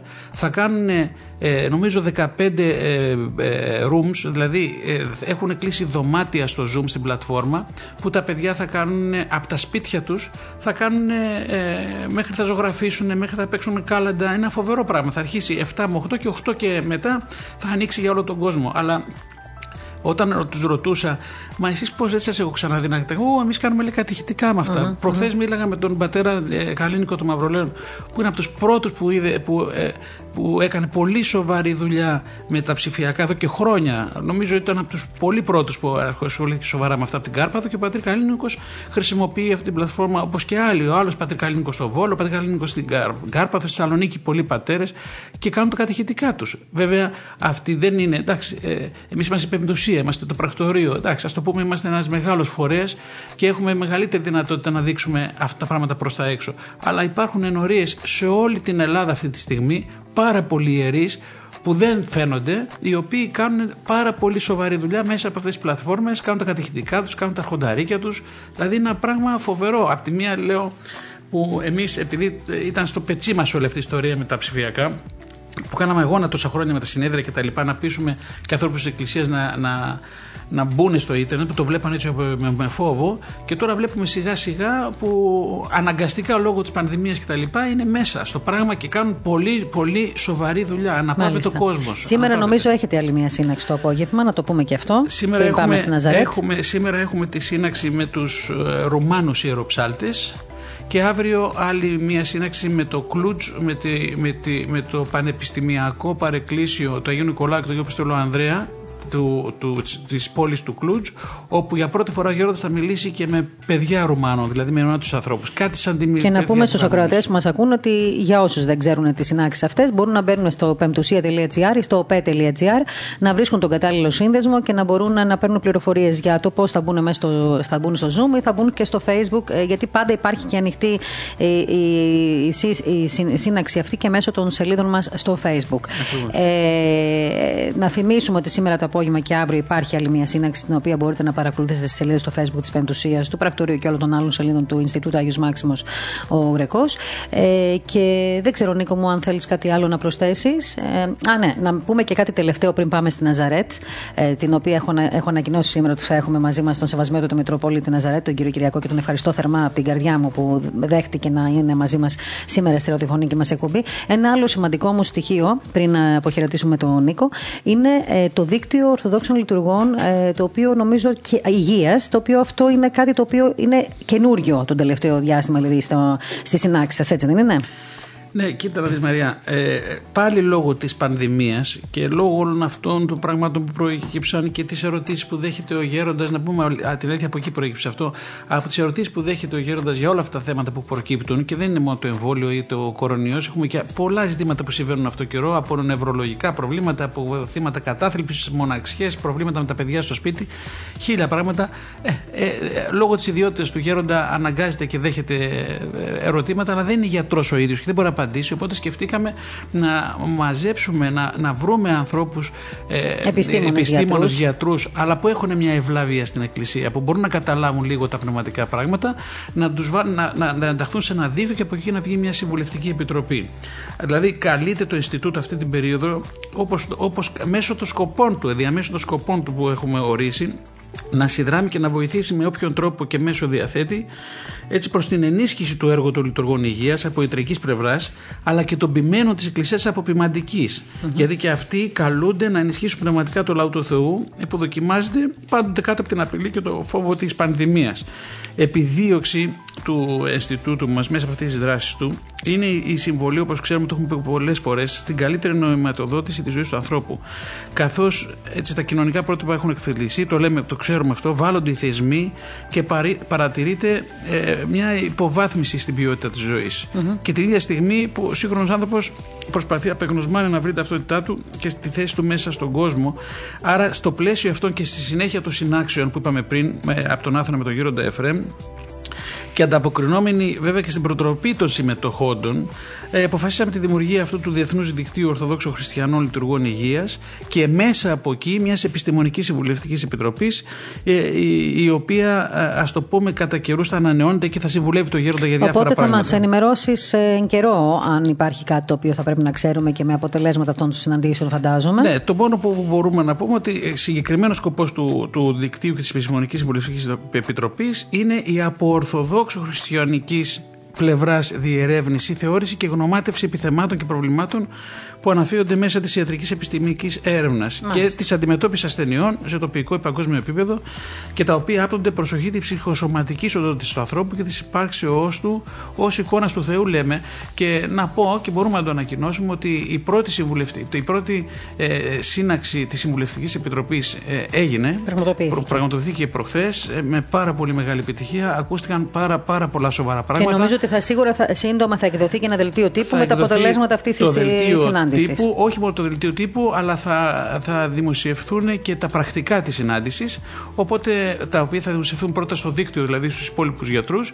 Και από εκεί και πέρα σιγά σιγά βάζουμε μπροστά αυτή τη σχέση και την επικοινωνία με όλους τους γιατρούς. Ε, για την ώρα έχουμε περίπου 280 εγγεγραμμένους γιατρούς από, από απλούς γιατρούς μέχρι ομότιμους καθηγητές πανεπιστήμων από διάφορα μέρη του κόσμου Αλλά σιγά σιγά αυτό το πράγμα μεγαλώνει και νομίζω Μάλιστα. θα. Εύχομαι καλή δύναμη εγώ στο έργο είστε σου. καλά. Είναι πολύ σημαντικό και όλους που πρέπει να μας αφορά. Να σου πω, Νίκο μου, στην Ναζαρέτη έχεις πάει, δεν έχεις πάει; Είχα μεγάλη ευλογία να πάω ναι. Και πήγα με τους πατέρες της Μονής και νομίζω δεν θα το ξεχάσω ποτέ στη ζωή μου και το μόνο που θα πω ότι αισθάνθηκα είναι την πρώτη φορά που πήγα στο Άγιον Όρος και βγήκα από το Άγιον Όρος είπα πως είναι δυνατόν κάποιος να μην έχει πάει στο Άγιον Όρος. Όταν πήγα όμως στο Ιεροσόλυμα και δεις στη Ναζαρέτ και έφυγα από εκεί και θυμάμαι και το δεσπότη που μας είχε, Είναι υπο- στη γραμμή και μας ακούει που μας τώρα. είχε υποδεχτεί και συζητάμε ταπεινά την ευχή του. Ε, ε, τι καλύτερη ευχή αν πάρουμε από, από, από το δεσπότη της Ναζαρέτ; Ποια- δεν ξέρω αν υπάρχει καλύτερη Και αυτή είναι, και είναι και σεβασμιότατη. πολύ φιλόξενος. Και να πούμε ότι πόσο πολύ μας ε, εναγκάλασε Ευχή της τότε. Παναγίας όλοι μας. Ευχαριστούμε πάρα πολύ, πάρα πολύ και χαιρόμαστε που είστε εσείς. Ξέρεις, Ευχόμαστε δύναμη γιατί ε, σεβασμιότατα όταν, όταν φύγαμε, όταν είδαμε, όταν επισκεφθήκαμε και την Ναζαρέτ και τα, και, την, ε, και τα Ιεροσόλυμα, εγώ νόμιζα πια ότι τελικά στην αρχή έλεγα Κάποιος πρέπει να πάει στο Άγιον Όρος, όποιος δεν πάει στο Άγιον Όρος πρέπει να πάει στο Άγιον Όρος. Όταν πήγαμε στα Ιεροσόλυμα, ήρθα στη Ναζαρέτ Είπα από εκεί και πέρα ότι δεν πρέπει να υπάρχει άνθρωπος χριστιανός που να μην έχει επισκεφθεί Σωστό, σωστό. αυτά τα, τα άγια χώματα. Σας ευχαριστούμε πάρα Είναι πολύ. μαζί- Μείνε Νίκο μαγνήτης μαζί μας. και- Μείνε. Οι Άγιοι Τόποι είναι μαγνήτης και μαγνητή και όσοι και με συγκινείτε τώρα και όσοι έρχονται για πρώτη φορά θέλουν να έρχονται πάντα στους Αγίους Τόπους. Και ε, αυτό, ε, στους Αγίους Τόπους και κυρίως στη Ναζαρέτ που ήταν ένα μικρό και ασήμαντο και κακόφημο χωριό της Γαλιλαίας στα χρόνια του Χριστού, σεβασμιότατα. Ναι, βέβαια, βέβαια. Έτσι δεν Πολύ είναι; σωστά, διότι η, η Παλιά Διαθήκη δεν την αναφέρει καθόλου την Ναζαρέτ, καθόλου σε, σε κανένα κεφάλαιο. Αντίθετα όμως Την αναφέρει. μνημονεύεται στην καινή διαθήκη, γιατί είναι η πόλη που ο Στην Καινή Αρχάγγελος Διαθήκη- θαύμασε την ορότητα της Παρθένου. Για τον, ε, βέβαια, για τον Ευαγγελισμό. Εδώ, εδώ είναι η χάρη της Παναγίας μας, εδώ είναι η χάρη του Θεού, διότι ε, η Παναγία μας εδώ εδέχθη το μήνυμα της ενανθρωπίσεως του Θεού Λόγου. Και από την Ναζαρέτ ο Ιωσήφ και η Μαριάμ ήρθαν στη Βιθλεέμ για την απογραφή. Άλλωστε από εκεί ξεκίνησε το Ακριβώς. ταξίδι αυτό. Ακριβώς, Και να πούμε ακριβώς. στου ακροατές μας που όλοι θα το ξέρουν πια ότι είναι η πόλη όπου ο Ιησούς έζησε τα παιδικά και νεανικά του χρόνια πριν την έναρξη της της, ε, κοσμοσωτήρια δράσης του. Έτσι δεν είναι, Σεβασμιότατε; Σωστό. Ναι, έτσι όπως το λέτε, όπως το λέτε. Είναι όπως το λέτε. Λοιπόν, έτσι λοιπόν, φτάσαμε να έρθουμε με σήμερα. Η χάρη μας έφτασε μέχρι την Ναζαρέτ να σας συναντήσουμε εκεί στους Αγίους Τόπους και να σας ευχαριστήσω θερμά που δεχτήκατε να είστε κοντά μας σήμερα. Ξέρω ότι. Και εγώ, και εγώ ευχαριστώ πάρα πολύ που μου δώσατε αυτή την ευκαιρία να έρθω σε επαφή με τον Ορθόδοξο λαό μας. Ξέρετε, σεβασμιότατε, οι μέρες γνωρίζετε κι εσείς ότι είναι πάρα πολύ δύσκολες για όλους μας. όχι, όχι μόνο όσον αφορά στην υγεία μας και στην ανασφάλεια του τι θα γίνει αύριο το πρωί, αλλά επειδή έχουν σταματήσει έτσι και πολλά ευλογημένα ταξίδια. Ένα από αυτά είναι αυτός στου Αγίου βλέπω. Τόπους. Τα Γι' αυτό βλέπω, λοιπόν το τα λόγο βλέπω, τα είπαμε βλέπω. αυτή την εβδομάδα πριν τα Χριστούγεννα να ξανακάνουμε άλλη μια εκστρατεία νοερής επίσκεψης. Έτσι, νοεράς Ναι, ναι, ναι. επίσκεψης στου Αγίου Σωστό, Τόπους. σωστό, σωστό, σωστό. Λοιπόν, να μας μιλήσετε λοιπόν για αυτό το, το ευλογημένο προσκύνημα, για αυτό το σημείο αναφοράς για την Λοιπόν. γέννηση του Ιησού μας. Όπως είπαμε και προηγουμένως, εδώ υπάρχει η πηγή όπου εδέχθη την Παναγία μας. Και η Παναγία μας, η κυρία Θεοτόκος, εδέχθη ποιο, τον Αρχάγγελο Γαβρίλ. Τον εδέχθη σε εκείνη την πηγή όσοι έχετε πάει και το γνωριζετε Εκεί φανερώθηκε ως νεαρός ο Αρχάγγελος Γαβρίλ και της είπε «Χαίρε Μαρία». Δεν, την- δεν τον ήξερε. Δεν ήξερε και η Παναγία μας έτσι παραξενεύτηκε και σκέφτηκε από πώς που με χαιρετάει αυτός ο νεος Αυτή είναι η τοπική μας παράδοση. Δεν το αναφέρει αυτό το Ευαγγέλιο, αλλά η τοπική μας παράδοση είναι ισχύει, είναι ισοδύναμη είναι και ισότιμη με την Αγία Γραφή. Λοιπόν, και πήγε, έσκυψε, πήρε νεράκι για τις ανάγκες. 15 χρονών ήταν η Παναγία τότε, μην νομίζετε ότι ήταν κανένα Μικρούλα. κοριτσάκι. κοριτσάκι. Λοιπόν, βγήκε έξω πάλι, είχε εξαφανιστεί, ο- που ήταν Αρχάγγελος Γαβρίλ βεβαίως, εξαφανίστηκε, πήγε έξω, το ξαναείδε και της επαναλαμβάνει. Ενώ της είπε στην πηγή χαίρε Μαρία μόνος πά- πάνω έξω από την πηγή της λέει χαίρε και χαριτωμένη Μαρία ο Κύριος μετά σου ευλογημένης η εν γυναιξή. Και της είπε ότι είναι θέλημα Θεού να γεννήσεις τον Υιόν του Θεού και τα λοιπά όπως λέει η Ευαγγέλιο. Και εκείνη παραξενεύτηκε και θύμωσε με λίγα λόγια. Και του λέει, τι, μου- του λέει, τι, μου- τι μας λες εδώ; Εγώ λέει να είναι ύπανδρος. Δεν ξέρω, ούτε άνδρα, ούτε γινώσκο. Όσο και θα γίνει αυτό λέει το πράγμα. Και της είπε, όχι δεν είναι αυτό που νομίζεις, είναι ότι πνεύμα Άγιο επιλεύσει ψέ και δύναμη σου πίσω επισκιάσει. Γι' αυτό λέει και αυτό που θα γεννήσεις θα ονομαστεί ως Θεού. Κατάλαβε η Παναγία μου είναι πράγματι από το Θεό και είπε εκείνο η Ιδουρή Κυρίου γεννητό μου κατά το ρήμα σου. Και απήλθε ο άγγελος από αυτής. Η παράδοσή μας εδώ λέει ότι την συνόδεψε ο άγγελος έως το σπίτι της. Και το σπίτι της να ξέρετε ότι είναι εδώ, στη Μητρόπολη, στην, ε, στο Επισκοπείο. Στο Επισκοπείο, ναι. Ναι. Και εκεί να πούμε ότι. Ο, ο, ναι, έχω, ναι. έχω συγκινηθεί πολύ. Έχω συγκινηθεί τώρα και είναι Εσείς είστε έτσι κι αλλιώς ευσυγκίνητος και το ξέρουμε καλά και κάθε φορά που ερχόμαστε και επισκεφτόμαστε εκεί το προσκύνημα αυτό και εσάς προσωπικά, πέρα από το πολύ φιλόξενος έτσι, σαν άνθρωπος που είστε, ναι.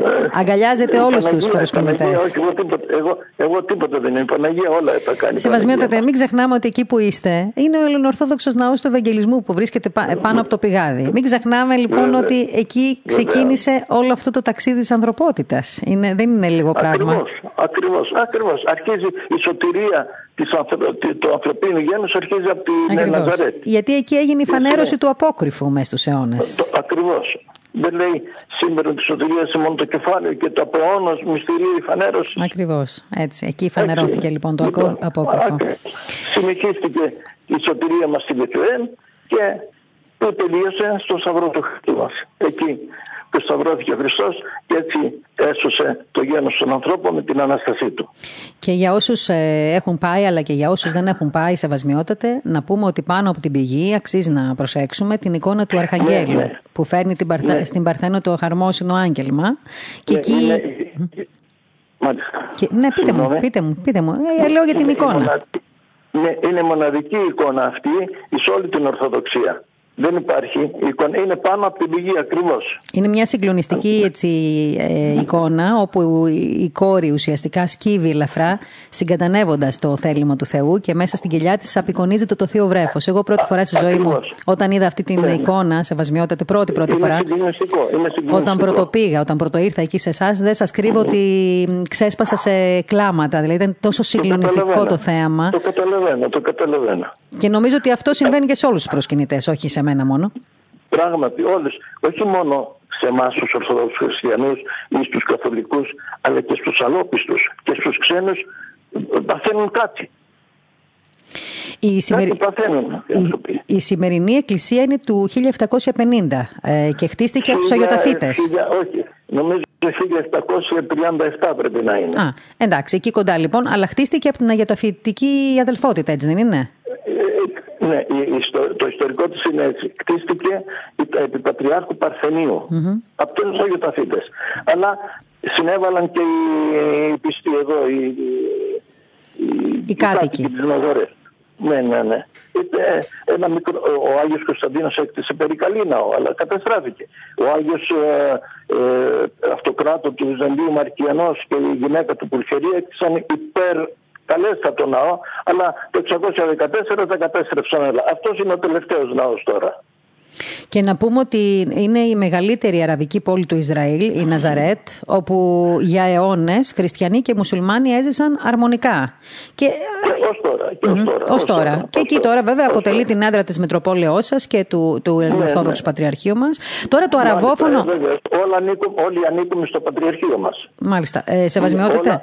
Πατριαρχείο Ιερουσαλήμα. Το αραβόφωνο πίμνιο τώρα που ε, στην πλειοψηφία του ε, νομίζω είναι γύρω στου. είναι, είναι 20.000 πιστοί συνολικά, γνωρίζετε; Είναι, είναι, είναι η Ναζαρέτ μόνο. Έχει η Ναζαρέτ. χωριά, έχει κοινωνικά χωριά, ναι βέβαια. Mm-hmm. Είναι η Κανά, είναι κάτι άλλα χωριά τα οποία είναι ε, δεν είναι πολύ, είναι από 200, 300 ή 4. Αλλά η, η, η, ένα χωριό που είναι δίπλα στη Ναζαρέτ, Ρένε λέγεται, mm-hmm. έχει 2.000 και άλλοι 2.000 η Κανά. Εκτός του Ναζαρέτ. Ναζαρέτ μέσα η πόλη αυτή έχει 20.000.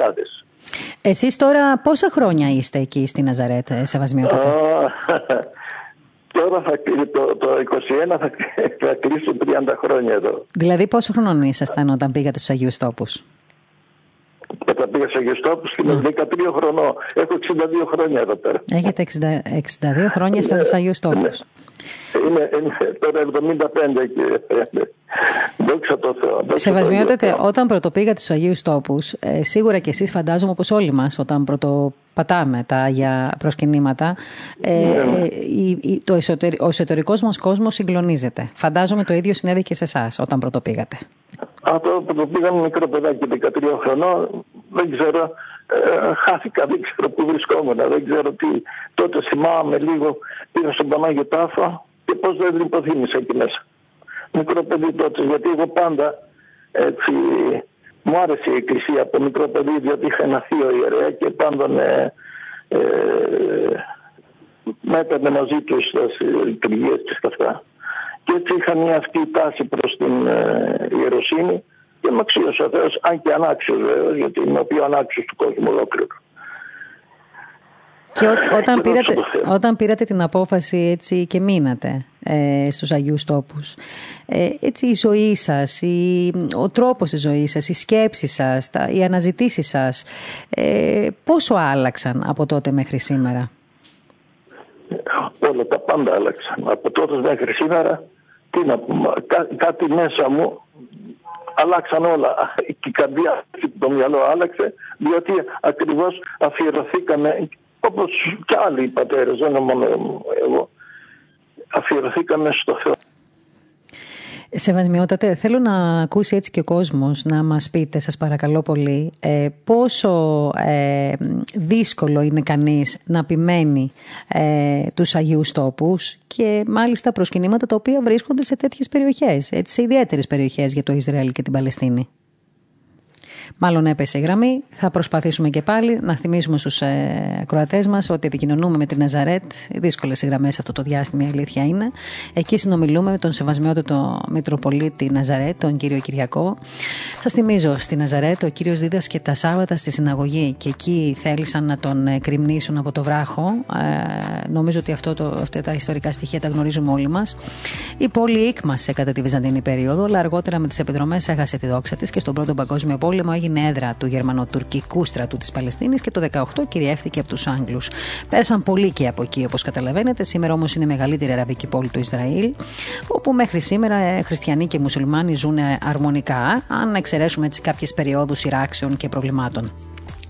Ο Ελληνορθόδοξο ναός του Ευαγγελισμού βρίσκεται πάνω από το πηγάδι, εκεί δηλαδή όπου η Παρθένο ερχόταν όπως όλες οι γυναίκες για να πάρει νερό και εκεί κατά την παράδοση έγινε η φανέρωση του απόκρυφου, όπως σας είπα πριν, μέσω αιώνες και άγνωστος στους αγγέλους μυστηρίων. Ο Σεβασμιότατος λοιπόν, ο οποίος όπως μας είπε από πριν, βρίσκεται από μικρό παιδί εκεί στους Αγίους Τόπους και μας διηγούταν λίγο πριν πέσει η γραμμή, αλλά τώρα πάλι τον έχουμε στη γραμμή μας, ότι με την επίσκεψη ενός ανθρώπου εκεί στους Αγίους Τόπους και με την αφιέρωσή του αλλάζει το, ε, ο εσωτερικός του κόσμος τελείως. Σεβασμιότατα. Τα πάντα. Ναι, ναι. Αλλάζει, βεβαίω προς το καλό αλλάζει. Mm-hmm. Διότι μέσα του παίρνει τη χάρη του Παναγίου Τάφου και του Παναγίου Προσπυρημάτου. Παίρνει και δεν θέλει, αλλάζει, να ξέρετε αυτό. Ε, βέβαια, αυτό δεν το φροντίζει. Δεν είναι ανθρώπινο αυτό το σχέδιο. Ακριβώς. Ακριβώς. Ο Θεό όλα τα, ε, τα ευλογεί και επιτρέπει τα πάντα σε εμάς τους ανθρώπους. Έλεγα πριν, Σεβασμιότατε, ότι δεν είναι απλό πράγμα να επιμένει κανείς ε, τα μέρη εκεί κάτω. από πολλές πλευρές. Ε, από πολλές. Δόξα τω Θεώ όμως. Κοιτάτε, εγώ από την αρχή που ήρθα έχω μια ευλάβεια στην Παναγία από το μικρό παιδί. Και της είπα, όλα εσύ θα τα κάνεις. Εγώ δεν θα κάνω τίποτα. Και πράγματι σας το λέω ειλικρινά. Η Παναγία δεν με άφησε ποτέ. Ποτέ, ποτέ. Πολλά ε, ε, προβλήματα, πολλά, τι, τι, τι, να σας πω, και όμως η Παναγία μου τα έλυσε. Σας, σκέ, σας σκέπαζε και σας σκεπάζει πάντα. Πάντα και ε, παρακαλώ να σκεπάζει και όλο τον κόσμο και την Ελλάδα μας προπάντων το, το καημένο αυτό κράτος που ταλαιπωρείται από παντού. Ο Θεός να το ευλογεί. Τίποτα άλλο δεν λέω.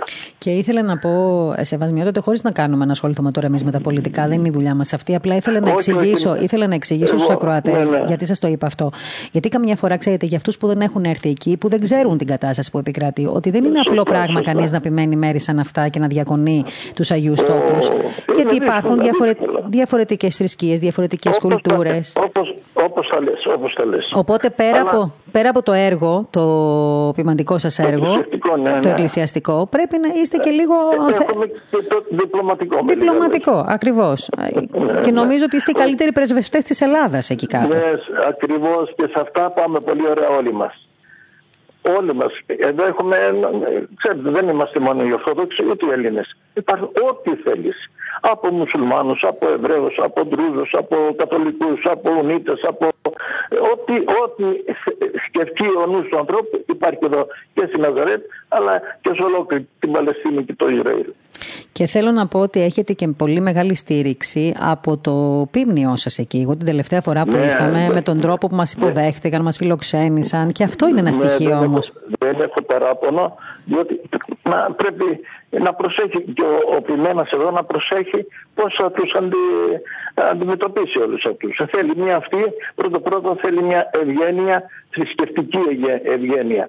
Από την καρδιά δηλαδή. Ο Θεός να, τη, να, να, τη- να, να το θέλει αυτό, να έχει σε επαφή με τον κόσμο το οποίο είναι όχι αλλοπιστό, δεν μπορώ να πω αλλοπιστός, είναι αλλοεθνής. Μάλιστα. Δεν, Σε- δεν είμαστε Ναι. ομοεθνείς. Ναι, σεβασμιότατε τώρα με την ε, πανδημία και με τους περιορισμούς και με τα μέτρα και όλα αυτά που έχουν συμβεί. Ε, πώς επιβιώνετε εκεί, πώς, πώς τα καταφέρνετε; Εγώ το πέρασα, να ξέρετε. Εσείς ήσασταν θετικός στον κορονοϊό από ό,τι ξέρω. Ναι, ναι, ναι, ναι, Νοσηλευθήκατε, ναι. νοσηλευθήκατε, σεβασμιότατε.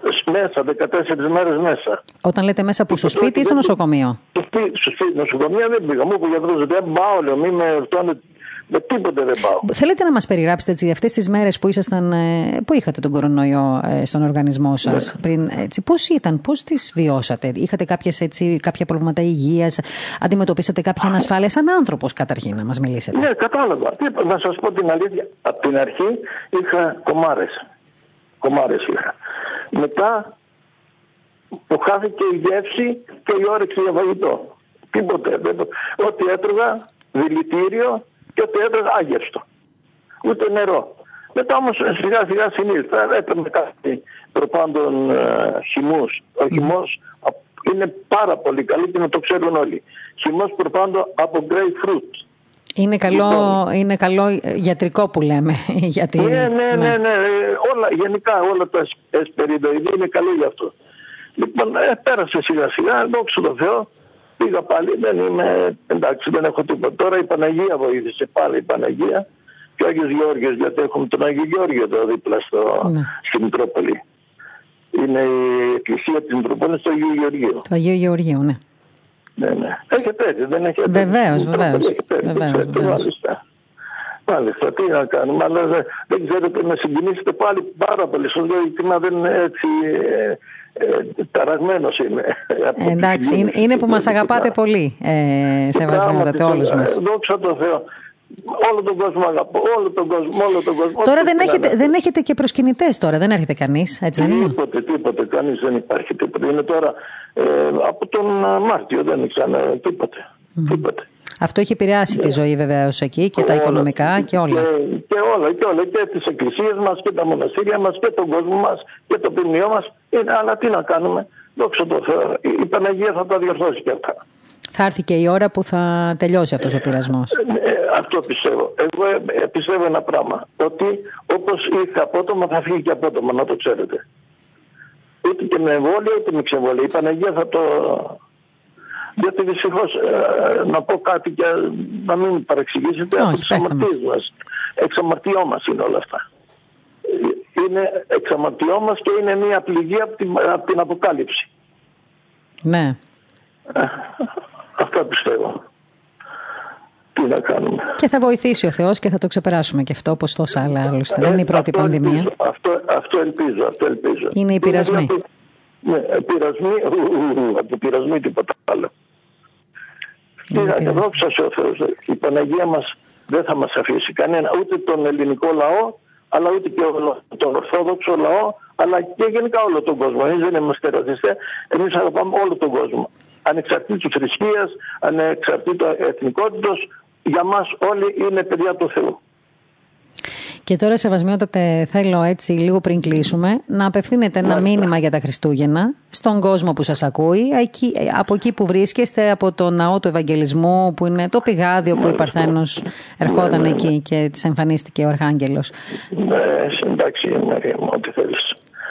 Ε, λοιπόν, ε, επ' ευκαιρία των Αγίων Εορτών, Χριστουγέννων, Πρωτοχρονιάς, Αγίων Θεοφανίων και από τον τόπο του Ευαγγελισμού, από τον τόπο που η Παναγία μας, όπως είπαμε και πριν, δέχθη το θείο μήνυμα της συνανθρωπίσεως του Θεού Λόγου και αρχίζει η, η, η σωτηρία του ανθρωπίνου γένους από αυτόν τον τόπο με όλη μου την ψυχή, με όλη μου την αγάπη απευθύνω σε όλο τον ελληνικό λαό και γενικά σε όλο τον κόσμο να έχουν την ευλογία της Παναγίας μας, να έχουν καλές εορτές έστω και περιορισμένα, τι να κάνουν αυτοί, αφού αυτό έτσι είναι ο νόμος, και να έχουν την ευλογία του Παναγίου και Ζωδοχτάφου, την ευλογία του Μακαριωτάτου Πατριάρχου κ. Θεοφίλη, την ευλογία όλων των, των ε, πατέρων της Αγιοταφητικής Αδελφότητας και εμού προσωπικά και εύχομαι καλά Χριστούγεννα,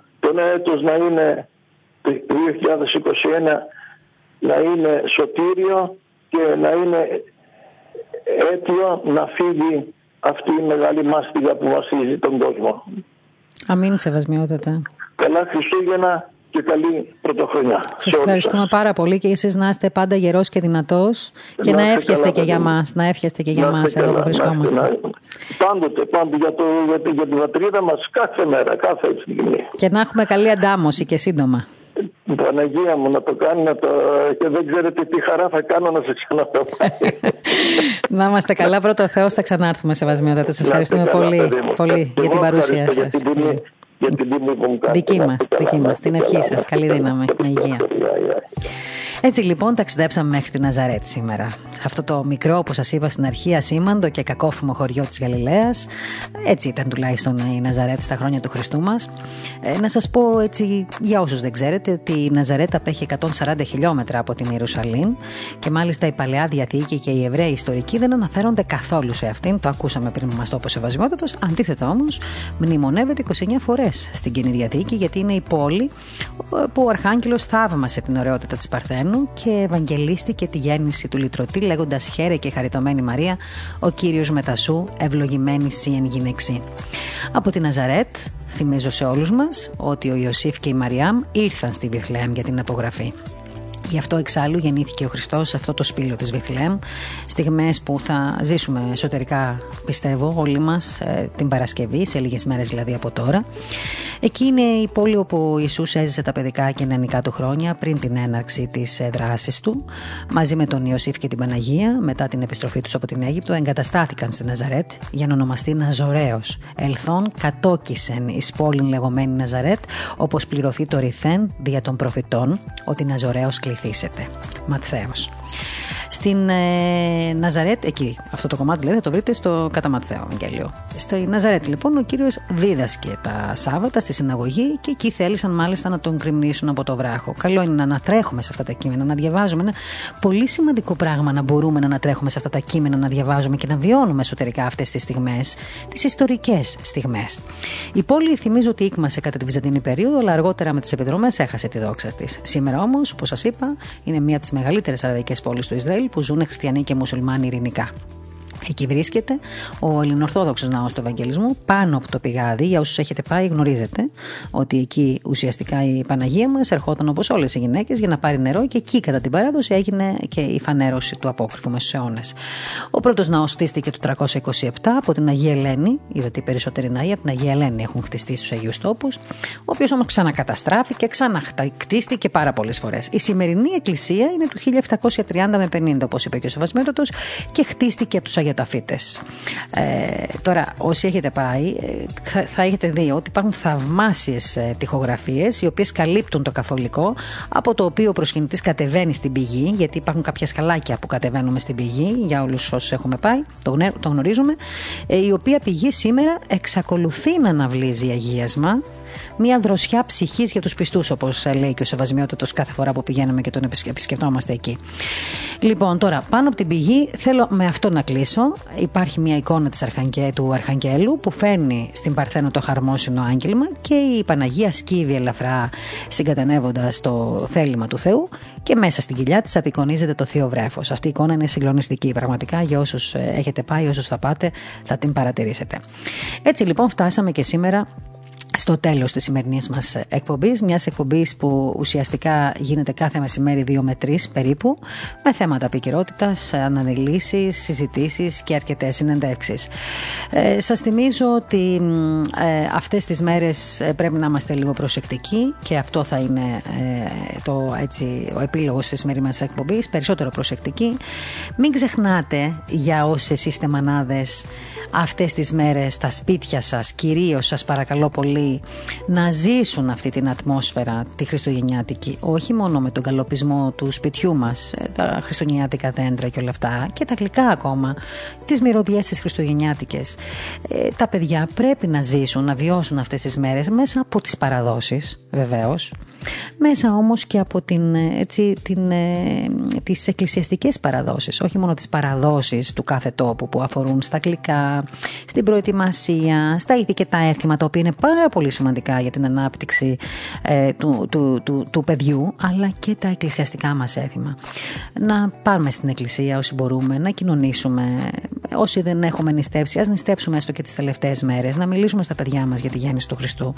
Όχι μόνο την ιστορία της γέννησης, τη σημαίνει γέννηση για τον, για τον άνθρωπο. Ε, να μπορέσουμε τέλος πάντων αυτές τις μέρες, ας είμαστε κλεισμένοι εντός εισαγωγικών, περισσότερο μες στα σπίτια μας, να βιώσουμε αυτή την γέννηση σαν μία νέα σελίδα στην, στην ζωή μας. Εγώ αυτό έχω να σας πω. Μην ξεχνάτε ότι η οικογένεια είναι πολύ σημαντικό στοιχείο στη ζωή ενός παιδιού και στην ανάπτυξη ε, του παιδιού και νομίζω ότι είμαστε όλοι υπεύθυνοι και πρέπει να το κατανοήσουμε αυτό. Να καταλάβουμε πόσο ε, ευθύνη έχουμε για το μεγάλωμα και την ανατροφή των παιδιών μας και να πω ότι ποτέ δεν είναι αργά.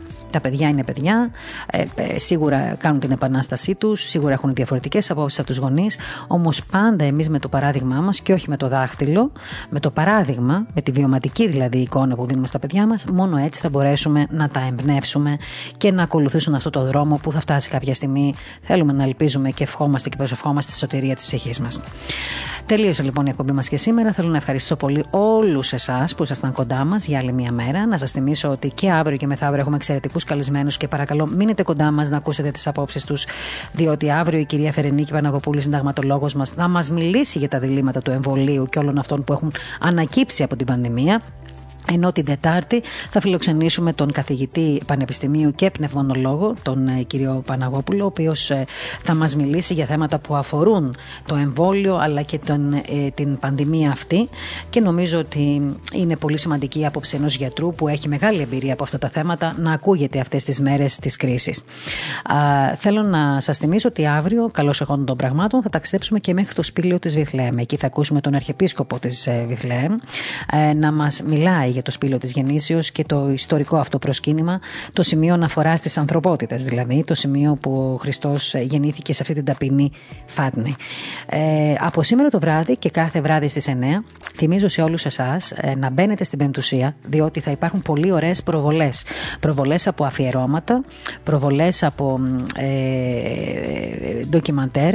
Ε, θα μπορείτε να δείτε δηλαδή βίντεο τα οποία έχουν να κάνουν με λιτανίες και, ε, και δεήσεις για την πανδημία θα μπορείτε να δείτε από το αρχείο του, του Αγίου Μαξίμου του Ινστιτούτου Άγιος Μάξιμος ο Γρεκός ε, πολύ μεγάλα αφιερώματα για την έξοδο της Αγίας Ζώνης από, τον, ε, από το Άγιο Όρος ε, και την, αν θέλετε το ταξίδι που έκανε τα προηγούμενα χρόνια σε διάφορες Μητροπόλεις με κόσμο πολύ, χιλιάδες κόσμου να προσκυνάει και να δακρύζει μπροστά σε αυτό το κοιμήλιο, το μοναδικό κοιμήλιο, το μοναδικό επίγειο κοιμήλιο της Παναγίας μας, θα είναι μεγάλη ευλογία για όλους μας να ξαναδούμε και να ξαναζήσουμε αυτές τις ξεχωριστές ευλογημένες στιγμές. Μην ξεχνάτε τα απογεύματα, σήμερα και αύριο το απόγευμα, γύρω στις 7.30, αν θυμάμαι καλά, ο κύριος Γκουράρο μας είπε ότι υπάρχουν πάλι διαδικτυακές συνάξεις. Και επίσης, μην ξεχνάτε να ενημερώνεστε από το op.gr, το Ορθόδοξο Πρακτορείο Ειδήσεων, και την πεμπτουσία.gr. Από εμάς όλους που ήμασταν εδώ, τον Κώστα Νταλιαδόρο στον ήχο, την Ελένη Ξανδάκη στην επιμέλεια της εκπομπής και τη Μαρία Γιαγνάκη στο μικρόφωνο. Να έχετε ένα καλό και ευλογημένο απόγευμα.